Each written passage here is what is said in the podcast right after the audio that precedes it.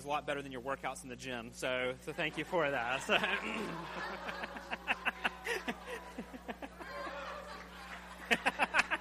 I'm to pay for that in the gym with him tomorrow morning. I got a feeling.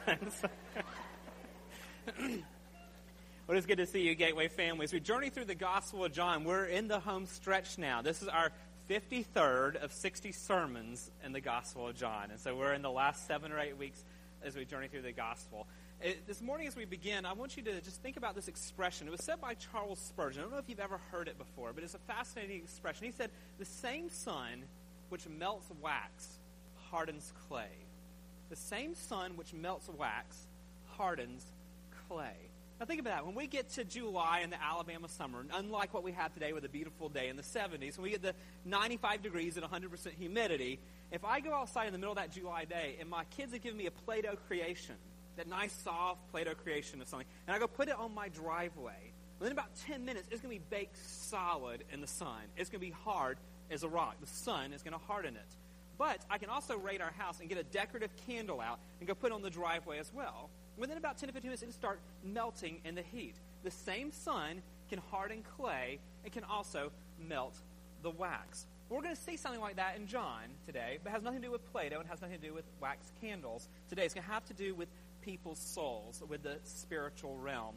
For the last 52 weeks, as we've been journeying through the Gospel of John, we have seen the glories of who Jesus is. We have seen, in a sense, the Son of God and all of his brightness and majesty and greatness. And we've seen some people see him and run to him, to believe in him, to lay everything behind them, and to go after him and receive a radical transformation from above. We've also seen some people encounter the very same Jesus, the very same Son of God, see the very same glory and beauty of him, and run the other way. And not just run the other way, but get bitter towards him, desert him, attack him, and even try to kill him. And friends, it's no different today. There's people who encounter the glory of Christ and they run to him and they're changed. And other people encounter the glory of Christ and they run away from him and they do not believe in him. Have you ever considered how something that gives you and I such a life and such joy and such peace and such hope is so offensive and so repulsive to perhaps our neighbors, our friends, our family members? The same sun which melts the wax hardens the clay. Why does that happen? We're going to see some insight today in John chapter 18. So go ahead and find that in your copy of God's Word or on your Bible app on your phone. And while you're finding John 18, just to give us some context of where we are. For the last 15 weeks, we've been on Thursday evening in the life of Jesus. We've had a long Thursday evening, haven't we? So, one evening in the life of Jesus, we spent the last 15 weeks on. We've seen Jesus in the upper room with his disciples. We've seen him wash their feet. We've seen them, him teach them all about what it means to follow him, preparing them for the suffering that was to come. We've seen him praying over them in John 17 and praying for us as well. We've seen Jesus in the garden where he was betrayed, where he was arrested. We saw last week Jesus before Annas, who was the, kind of like a pre-trial hearing in, in Christ's life there. We saw Jesus suffering injustice last week to rescue us. Because just like Peter, we deny Jesus through our sin. All that is happening on Thursday night. So again, the last 15 weeks have all been on Thursday night. Today we move to Friday. We finally get a new day here in the life of Jesus as we move on in this. What happens next is Jesus goes before Caiaphas, the high priest. Now, John does not record that for us. The other Gospels, Matthew, Mark, and Luke, tell us about that. John just tells us it happened. John focuses instead on the Roman trial before Pilate. And so we're picking up this morning on the early on the Friday morning, the day, same day Jesus would be crucified, on this trial before Pilate, the Roman trial. That's where we are today. And then next week we'll get to his crucifixion and burial, and then Easter Sunday, in God's timing for us, we'll get to the resurrection. So as we come to this Roman trial of Jesus today in John chapter 18, there's two things I want you to listen for as we read this text today. The first one is, what do we learn about who Jesus is? That's a great question to ask any time we read any text in the scripture. What do we learn about God here? But what do we learn about Jesus and what he came to do? But the second question I want us to see this morning is what keeps people from believing? Because as we look at this text today, there is a lot that indicates what blinds people's eyes what hardens some people, the very thing that kind of melts our hearts before the Lord as His children, what is it that hardens some people when they hear the exact same thing? So, what do we learn about who Jesus is and what keeps people from believing? So, we're going to be in John chapter 18. We're going to start in verse 28 this morning and then read through chapter 19, verse 11, and look at this whole, the whole entirety of his trial before Pilate. Can I ask you to stand, please, in honor of the reading of the Word of God? If you're visiting, I'm reading out the English Standard Version. The words will also be on the screen for you. John chapter 18 verse number 28. Then they led Jesus from the house of Caiaphas to the governor's headquarters. It was early morning. They themselves did not enter the governor's headquarters so that they would not be defiled, but could eat the Passover. So Pilate went outside to them and said, What accusation do you bring against this man? They answered him, If this man were not doing evil, we would not have delivered him over to you. Pilate said to them, Take him yourself and judge him by your own law. The Jews said to him, It is not lawful for us to put anyone to death. This was to fulfill the word that Jesus had spoken, to show by what kind of death he was going to die. Verse 33. So Pilate entered his headquarters again and called Jesus and said to him, Are you the king of the Jews? Jesus answered, Do you say this of your own accord? Or did others say it to you about me? Pilate answered, Am I a Jew? Your own nation and the chief priests have delivered you over to me. What have you done? Jesus answered, My kingdom is not of this world. If my kingdom were of this world, my servants would have been fighting that I might not be delivered over to the Jews. But my kingdom is not from the world. Then Pilate said to him, So you are a king? Jesus answered, You say that I am a king. For this purpose I was born, and for this purpose I have come into the world, to bear witness to the truth. Everyone who is of the truth listens to my voice. Pilate said to him, What is truth? After he said this, he went back outside to the Jews and told them, I find no guilt in him, but you have a custom that I should release one man for you at the Passover. So do you want me to release to you the king of the Jews? They cried out again, Not this man, but Barabbas. Now Barabbas was a robber. Chapter 19, verse 1. Then Pilate took Jesus and flogged him. And the soldiers twisted together a crown of thorns and put it on his head and arrayed him in a purple robe. They came up to him, saying, Hail, King of the Jews! and struck him with their hands. Pilate went out again and said to them, See, I'm bringing him out to you that you may know that I find no guilt in him. So Jesus came out wearing the crown of thorns and the purple robe. Pilate said to them, Behold the man! When the chief priests and the officers saw him, they cried out, Crucify him! Crucify him! Pilate said to them, Take him yourselves and crucify him, for I find no guilt in him. The Jews answered him, We have a law, and according to that law, he ought to die, because he's made himself the Son of God. When Pilate heard this statement, he was even more afraid. He entered his headquarters again and said to Jesus, Where are you from? But Jesus gave him no answer. So Pilate said to him, You will not speak to me? Do you not know that I have authority to release you and authority to crucify you? Verse 11 Jesus answered him, You would have no authority over me at all unless it had been given to you from above. Therefore, he who delivered me over to you has the greater sin. Would you pray with me? Father, I thank you once again for your word. God, you've not just recorded to us history, God, you've recorded to us who you are and what it means to believe. God, would you, through the work of your Holy Spirit with us today and in us today, open our eyes to this text, to the truth of this text, and would you transform us for it, Father? And we ask it in Jesus' name. Amen. Thank you. You may be seated. So, one main idea I want you to see from John chapter 18 and 19 this morning is this Jesus came to show us that he is a true king, yet people then and now are blind to it. Jesus came to show us that he is the true king, yet people then and now are blind to it. We're going to see who Jesus is. He's the true king. He is God himself, the one who is over all, who is the creator, who is sovereign over all things, who has the right, the power, and the ability to rule over all things. We're going to see so many people who come face to face with that and are blind to it. In that image of the same sun that melts the wax, hardens the clay. We're going to see so many people hardened in the face of who Jesus is. And friends, what blinds them is the same thing that blinds people today. So I pray it'll be helpful for us. First of all, the context. Let's make sure we understand what's going on. So go back to verses 28 and 29 so we see the context of where we are in the story in the life of Jesus. Verse 28 of chapter 18. Then they had led Jesus from the house of Caiaphas to the governor's headquarters. It was early morning. They themselves did not enter the governor's headquarters, so they would not be defiled, but could eat the Passover. So Pilate went outside to them and said, What accusation do you bring against this man? So, what's our setting now, friends? We're now at what's called the governor's headquarters. Some of your Bibles may translate this the praetorium. The praetorium was a specific place for Roman society where the governor would live. And the governor in this particular time was a guy named Pontius Pilate. Pontius Pilate had been the governor since AD 26. He'd been governor about four years when this situation comes on the scene right here. And what we know from, historian, from historians about Pontius Pilate, we know two things about him. Number one, he was a man who lacked tact. He offended the Jews over and over and over again. And, well, we see him doing that in this account today also. The second thing we know about Pontius Pilate from history as well is that he was a weak man who tried to cover his weakness with kind of pompous declarations, with, with different bloody battles and stuff. He was a man who was weak but tried to hide it. And we, I think, get a sense of that in this text as well, of his weakness. Now, Pontius Pilate would normally not be in Jerusalem where this is taking place. Pontius Pilate lived in Caesarea. That was where his praetorium was, where his headquarters was. But anytime there was going to be a big crowd in Jerusalem, he would leave Caesarea and go back to Jerusalem to make sure he could govern well. So think about football Saturday, whatever team you like, and the masses come into the city. They bring extra police into whatever team it is, or whatever town it is that you pull for.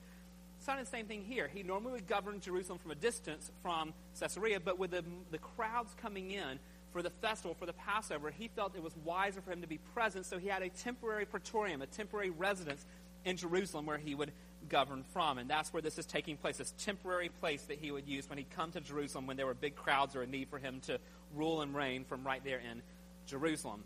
Now, the setting of this is on Friday morning, and it was early in the morning. In fact, what's happening here, the Bible says just early in the morning, we know it's about 6 a.m.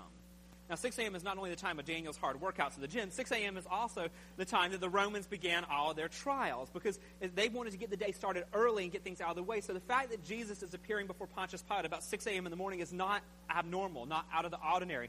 This is when most of the trials for the Romans would begin for their first issue, their first case of the day. Now, what unfolds here are some conversations that are recorded for us. As we see the conversation between Jesus and Pilate, we see that Jesus is the true king.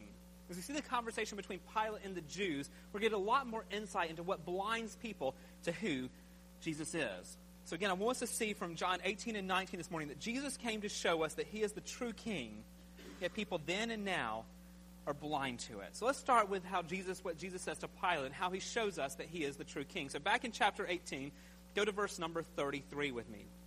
So Pilate entered his headquarters again and called Jesus and said to him, Are you the king of the Jews? Important question in light of what's happened. Jesus has been arrested, and now Pilate says, Are you the king of the Jews? Now, notice Jesus' answer here. He doesn't answer it, he asks a question in response. Jesus is on trial, but he asks a question back. He says this in verse 34 Jesus answered, Do you say this of your own accord, or did others say it to you about me? Now, what is Jesus doing? Friends, he's not being a smart aleck here. He's not coming back with a question with a question to be a smart aleck. There's a very good question on this because Pilate asks, Are you a king? If the question originates with Pilate, then that means it's a political question. Are you a political king? And the answer is an emphatic no. But if the question is coming from the Jews to have Pilate ask, Are you a king? If it's a messianic king, then the answer is yes. So it makes a big difference here whether the Jews want to know if he's the messianic king or whether or not Pilate wants to know if he's a political king that is a threat to Rome. And, and Jesus brings out that distinction not only in his question, but what happens in the very next verse, in verse number 36. Jesus answered, My kingdom is not of this world. If my kingdom were of his world, my servants would have been fighting, that I might not be delivered over to the Jews. But my kingdom is not from the world. So, yes, Jesus is the king. He is the true king, but he's not the king in the way that Pilate thinks. He's not the king in the way most of the world thinks of kings. He's not a political king. He's not a king with physical armies. He's not a king worried about country borders. He's not a king worried about collecting taxes. He is a the king over all, the king of all kings. He has a spiritual kingdom. And particularly, his spiritual kingdom is about the lives of people. And if you're in a life group this week, you're going to have a lot of fun talking more about what God's kingdom looks like, more than we can do in our time here this morning. And so just be looking for that. Well, Jesus speaks of being a spiritual king and having a spiritual kingdom. And well, this confuses Pilate, who's thinking politically. So look at verse 37. And Pilate said to him, So you are a king? You can almost hear the confusion in his voice. And so Jesus answers him. Look at his response in verse 37. You say that I am a king. For this purpose I was born, and for this purpose I have come into the world, to bear witness to the truth. Everyone who is of the truth listens to my voice. Friends, Jesus is showing us in this verse and what he says to Pilate that he is the true king, the eternal king, the king who has always been king. Notice he says, For this purpose I have come. That means that Jesus had a plan before he came. That means Jesus was king before he came. Jesus didn't become king when he was a baby who grew up. He was king before there was even time. He's the King of Kings and the Lord of Lords. He's claiming here to be fully God who has eternally been existent with the Father and with the Spirit. But he says, For this purpose, not only I've come, for this purpose I was born. Jesus is the King who came to earth, not just for happenstance. He came to earth on a mission, and his mission was not political, but it was spiritual. He came to establish God's reign in the heart of people. He came to establish God's reign in your heart and my heart and the heart of people from all over the world. And he does so by bearing witness to the truth. As it says here, to bear witness to truth, that means he's telling us and he's showing us the truth. Because remember from John 14, 6, he himself is the truth. And can I remind us that he has the authority and the right to do that? Go down to chapter 19, verses 10 and 11. So Pilate said to him, You will not speak to me? Do you not know that I have authority to release you and authority to crucify you? So what does Jesus do in verse 11? He graciously puts Pilate back in his place. And look at what we learn about Jesus. Jesus answered him, You would have no authority over me at all unless it had been given to you from above. Things are happening here because Jesus has come for this purpose. Jesus has come on a mission to establish God's reign in the heart of peoples, to establish a spiritual kingdom. He draws people from every tongue, tribe, and nation to himself. And what's happening with Pilate and everything else is not happenstance. It's because he, the sovereign king, before time even existed, had established a plan to redeem humanity, and he was letting it happen. So Pilate had no authority except what Jesus had already established that he would do. Jesus is showing us here what he's saying to Pilate that he is the true king, the true king who has always existed. But people then and people now are blind to it. This text is full of blindness. Pilate was blind to it. The Jewish leaders were blind to who Jesus was. The crowds are blind to who he is. The soldiers are blind to who he is as well. Can I just remind us what they've seen?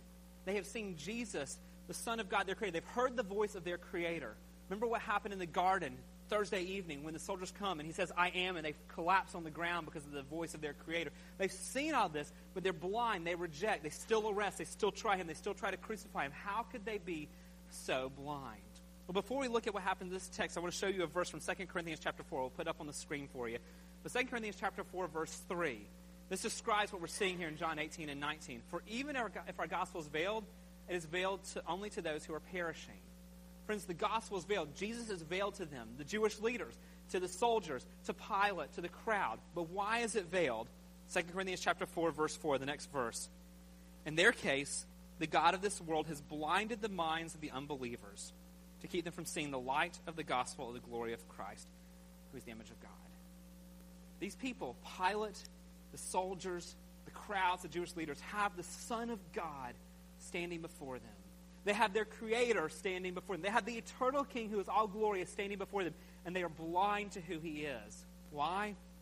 Verse 4 here, because the God of this world, that's Satan, that's the enemy, the devil, whatever you want to call him, has blinded the minds of the unbelievers to keep them from seeing the light of the gospel the glory of Christ, who is the image of God. He's not blinding people physically, he's blinding people spiritually, blinding their minds so they do not see, they do not believe, they do not accept who Christ is. Because this is very sobering to realize there is a very real enemy who's hard at work right now in our lives, in this community, and all over this world, blinding people to who God is. And don't miss that. There's a very real enemy, the God of this world, Satan, as he's described here, who is blinding people in Montgomery, blinding people in our neighborhoods, perhaps even your home, blinding people all around you to who God is. What does he use to blind people? Our text this morning, go back to John 18 19. We see several things that, that the enemy uses, that Satan uses, that he stirs up in people's lives to blind them to who God is. Again, this is why that gospel message for some people melts them in the presence of God, and other people hardens them because the God of this age is blinding them to things. And I pray as we look at these, this would help us personally. Because, friends, as followers of Christ, let's not forget this very real enemy is still out after you and I. He can't steal our souls, he can't steal our salvation, but he can sure work really hard to blind us to seeing God for who he really is and to blind us from seeing how God is at work in our lives. So I pray it'll help us in that. I pray it'll be help us in community.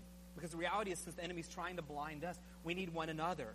That's why we've been focusing on life groups and community and growing in community as a church. We need one another to speak truth in our lives to help us see the areas where the enemy may be blinding us. But I pray this will also be helpful as we look at these things into our outreach.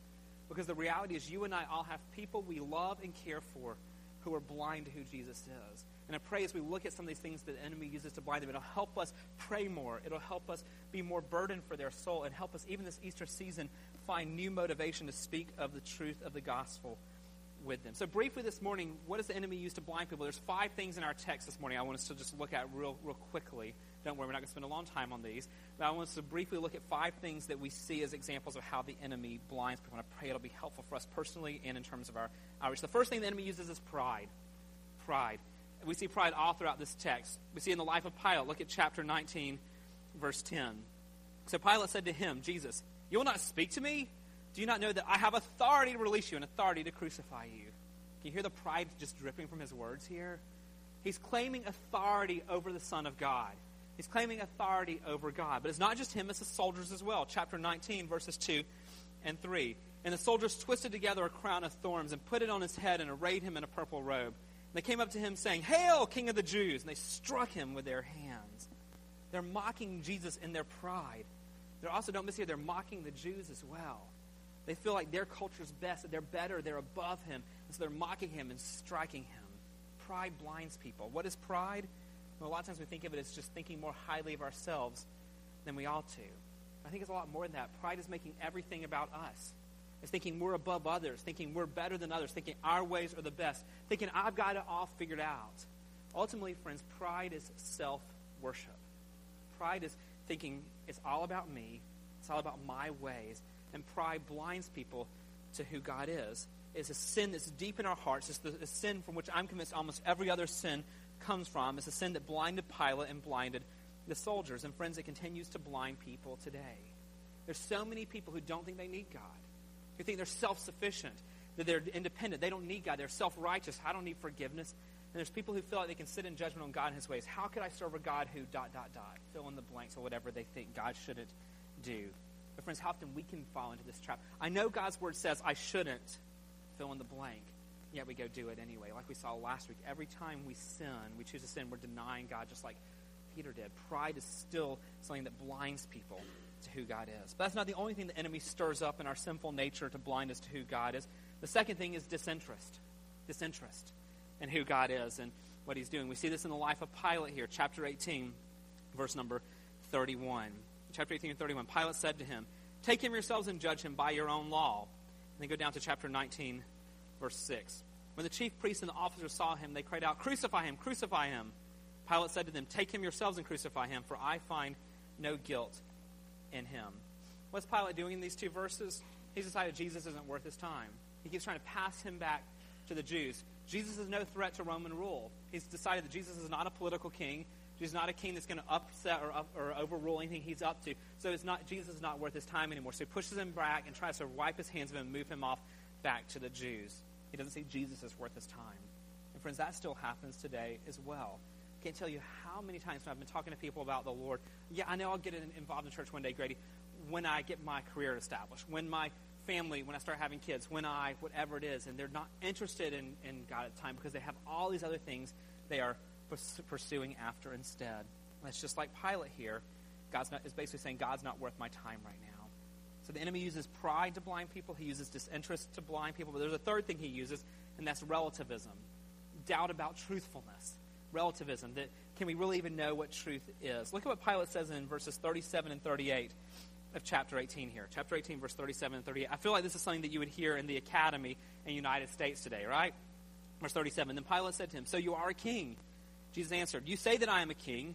For this purpose I was born, and for this purpose I have come into the world, to bear witness to the truth. Everyone who is of the truth listens to my voice.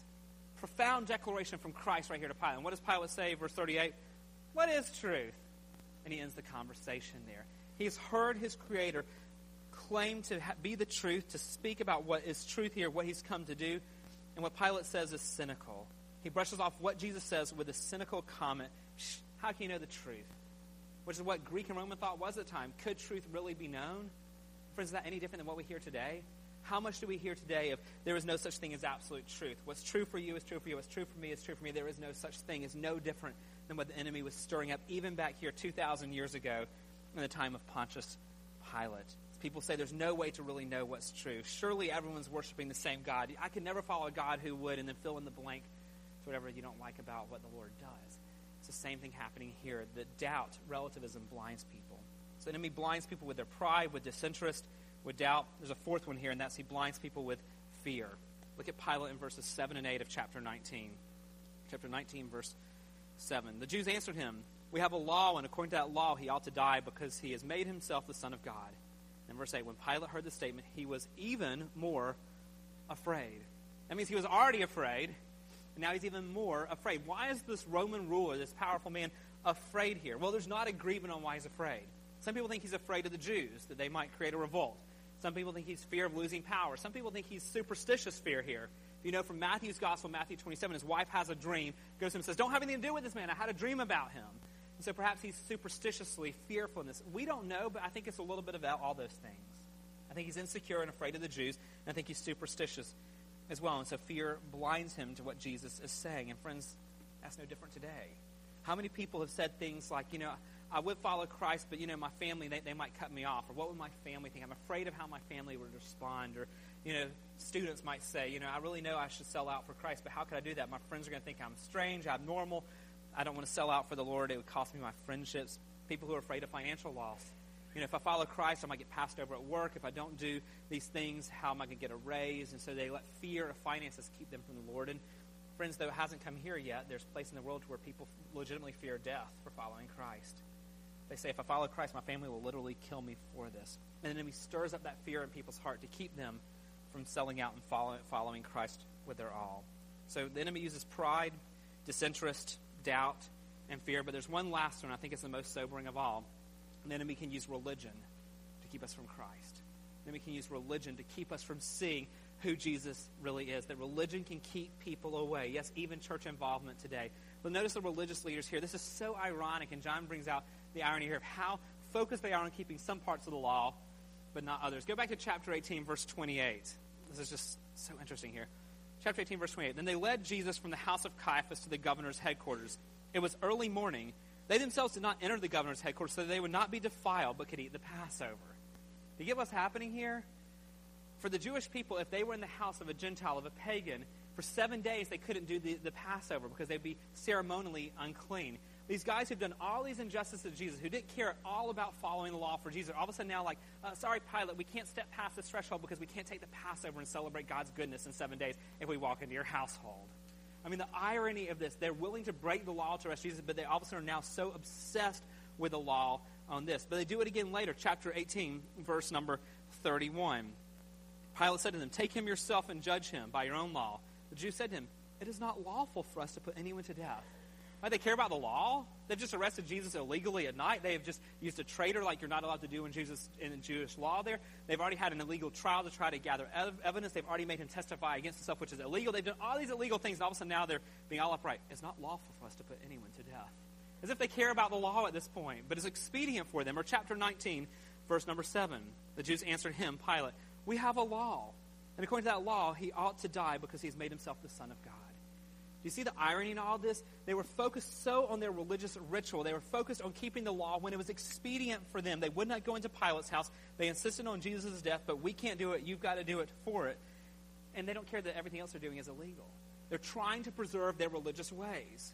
Why they want Jesus dead? Because they like their legalism. Why they want Jesus dead? Because he's challenging their pride and their power. And so they're willing to break the law where it's convenient for them to try to kill Jesus while trying to outwardly preserve this morality that they're trying to, this, this front, this facade they're trying to put up about how religious they are. They're willing to break their religious ways to get rid of Jesus so they keep their religious ways. I hope you catch the irony of all that. Their religion blinded them. And friends, is that any different today? If you look across the landscape of America and you ask people, are you a Christian? Oh, sure, I'm a Christian. Do you believe in God? Oh, yeah, I believe in God. But when you look at their life, there is no radical transformation from above. We've seen in the Gospel of John week after week that if we really believe our lives are different, our lives are changed, and you have all these people who are content with no fruit, no transformation, but they're content with their surface, level church relationships. They're content with the outward appearance of being religious and looking good and moral in the society.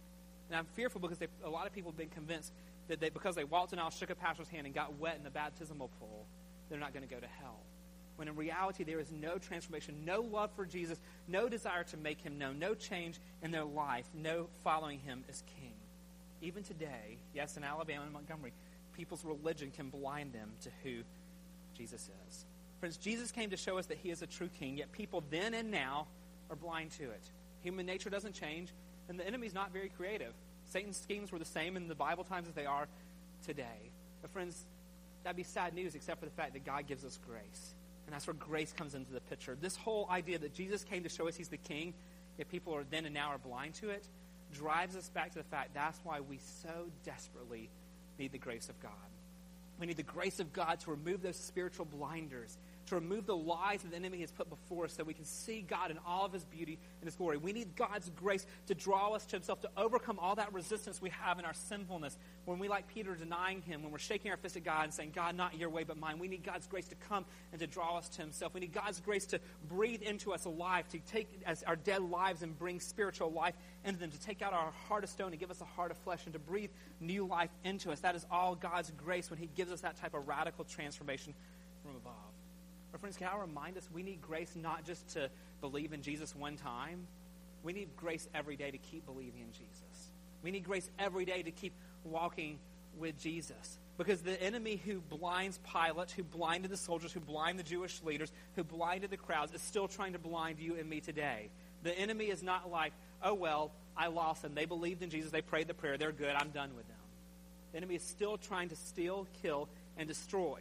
Destroy your life, destroy your joy, destroy your walk with the Lord, destroy your intimacy with the Lord, destroy your witness for Him, destroy your ability to bless others and be encouraged to others. He is still working just as hard, like He blinded them in this text, to blind us as followers of Christ. And so, friends, we need grace every day to recognize when He's trying to blind us with pride, with disinterest, distractions, whatever you want to call it, to blind us with, um, with fear, to blind us with people pleasing tendencies, to blind us with so, any of these things we've mentioned. He's still trying to blind us, and we need God's grace to remove those blinders to see what He's doing so that we can walk with God every day. Friends, Jesus came to show us, not just one time, but to show us every day as His children that He is the true King. Jesus came that we might learn to live under Him as the true King every day of our lives. And we can be blind to it. Hence, we need the grace of God. So, friends, my question for you this morning is Have you experienced that grace? Have you experienced a point in time in your life when God's grace flooded your life and the blinders fell off? And whatever it was that was blinding you to the gospel, whether it was religion, whether it was fear, whether it was something else, pride, whatever it was, was there a time those blinders fell off and you saw, you understood who Jesus was? You believed, and instead of being like the sun hardening the, the, the, the clay, you were like wax that melted before him and the blinders fell off. Has that happened? And friends, if that really has happened, are you now do experiencing that grace every day? As day by day, the blinders keep falling off. Not because you're so holy and you're so smart, but the blinders keep falling off every day because God who justified you is now sanctifying you. The God who saved you is now growing you in holiness. And He's showing you blind spots. And He's showing you where the enemy is tripping you up. And He, in His grace, is pursuing you as His child as He yearns jealously over you, drawing you close to His side. Friends, have you experienced that? And friends, if you have experienced that, is He burdening your hearts for those who don't know? One of my prayers for myself and for all of us this Easter season is that God would give us eyes to see people around us where they really are. Because around us, perhaps in our homes, perhaps in our neighborhoods, in our schools, in our places of work, people we run into in the community, there are people who are blinded by fear, they're blinded by pride, they're blinded by disinterest, they're blinded by rationalism, and perhaps even blinded by their church membership and they do not see Christ as the true King who desires their worship and desires to reign and rule over their lives. And I pray in my heart and your hearts over these next few weeks, God will give us divine appointments all throughout these weeks to come to be his mouthpiece as ones who've experienced his grace to point others to his grace as well. Would you pray with me? Lord Jesus, we do worship you this day. We do praise you because you are the eternal King. God, we're just thankful that you've shown that to us. God, we have nothing to fear because, God, you're sovereign. You are the ruler. You are reigning. You are the King of kings and the Lord of lords. God, in my heart and the heart of these precious brothers and sisters, God, would you let us treasure that truth? Would you let us treasure the truth that nothing is happening by chance? But God, you are on your throne ruling and reigning. And God, I pray this day that you will let each one of us here at Gateway experience your grace. Not just saving grace that we look back on with fondness, knowing when you let the blinders fall off of our eyes. But God, would you let us experience grace every day this week? Whether we're at work, whether we're driving down Eastern Boulevard, Lord, whether we're at school, whatever it is. God, would you let the blinders keep falling off?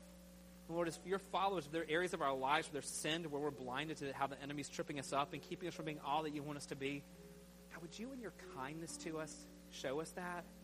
Just thinking about last week and what we saw earlier in John 18, that because you love Peter so much, you didn't leave him in his sin of denial, but you let that rooster crow. You sovereignly let that rooster crow at just the right time when he denied, that you would break him over his sin. God, would you pursue us in the same way? There's areas to where the enemy has blinded us to where we're not seeing your greatness, areas to where we're not believing in all that you say you are, areas where we have sin that is blinding us and sin that's entangling us and keeping us from being all you want to be is your children, your ambassadors in this city. Would you this week let those roosters crow in our lives also? Through the work of your Holy Spirit and your word and brothers and sisters, would you begin to break us of some of those things? Let us see those areas that perhaps we don't even see. Areas of sin that may have been with us for years that we don't even think about anymore. But God, in your love for us, would you let those blinders fall off today and this week that we might be found faithful? Lord, I pray as well for myself and these brothers and sisters, God, that this week as Easter's approaching and we have time to meditate and think about the fact that we're forgiven in Christ. We have a new nature. That God, that you remind us there's people all around us who do not have the joy of having those blinders removed and of seeing you in your glory and experiencing the joy of your Holy Spirit in our lives. And God, would you burden our hearts for them afresh this week? I know in my own life it's so easy just to go through the motions and to forget about the non believers you've put in my path. But God, help us not do that this week. Help me not do that this week. And God, this week, would you just burn our hearts afresh and even now be putting on our mind people that you want us to be praying for, people you want us to be earnestly talking to about you. And Lord, I pray this week, someone in this room gets the opportunity to see someone go from death to life as you work through them. Lord, you've told us in your word in 2 Corinthians 5 that you have reconciled us to yourself. And Lord, we rejoice in that in this Easter season. We are thankful for that because that's what we're celebrating. But Lord, let's not forget that it goes right on to say that you have made us ministers of reconciliation as you make your appeal through us. Lord, we are your ambassadors. And Lord, we need grace to do it because we can't do it in our own strength. So Lord, this week, would you give us grace to remember who we are in you? Would you give us grace to celebrate and to worship you for all you are? Grace to see you in your beauty, and grace this week to speak for you to others who need to hear. Not as people have it all figured out, but people who have experienced your grace and want others to be on the same journey as well. Lord, we'll give you all the praise. And Lord, I pray as well if there's anyone in this room, Father, who's never trusted you, whether they're blinded by pride, whether they're blinded by religious practice, whether they're blinded by fear. Perhaps they're just blinded by thinking the Lord couldn't forgive me for what I've done. Or if there's anyone here who's blinded by those things, would you today in your kindness be pursuing them with your radical grace to where those blinders start to fall? The lies of the enemy that have so entangled them would start to just break right now in the name of Jesus, Lord, and be drawing them close to yourself. We give you the praise for all you've done, and Lord, we worship you for who you are. We ask it in Jesus' name. Amen. Would you stand as we sing our closing song?